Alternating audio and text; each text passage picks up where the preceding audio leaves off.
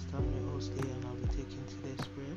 Today's prayer is taken from the book of Hebrews, chapter 11, verse 17 to 19. I'm reading from the Common English Bible. By faith, Abraham offered Isaac when he was tested.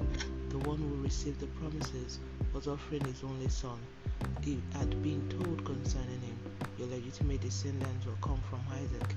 He figured that God could, raise, could even raise him from the dead. So, in a way, he did receive him back from the dead. Let's move on to a prayer point.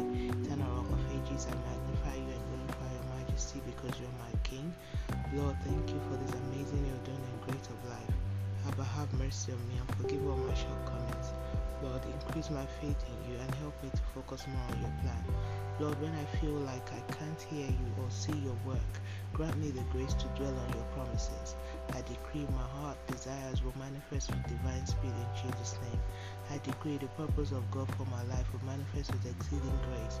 I decree my days on earth is filled with supernatural occurrence beyond beyond the reasoning of men.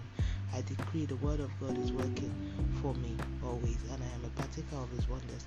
I decree concerning verses for this daily prayers all impacted by it in our household.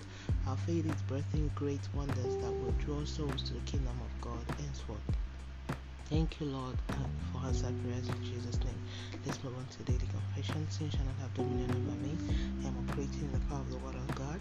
I am the righteousness of God in Christ Jesus by faith as Jesus sees some in this world. My faith is established on the rock of ages. The power of God is making my life experience nearness all around. I am favored in all areas, and no weapon formed against me shall prosper. That which seemed impossible and has tarried for so long is touched by God, and I am carried by every by I'm carrying my evidence without delay in Jesus' name. Amen. And that's today's prayer from being inspired by His word. Today is the 26th of August 2023. All glory be to God. Hallelujah. Remember, Jesus loves you so much. Always walk by faith and not by sight. Don't forget to be a blessing to someone by sharing this. And tune in tomorrow for another wonderful time of prayer. To the glory of God and by His grace. Have a wonderful day. God bless you. Jesus is coming soon.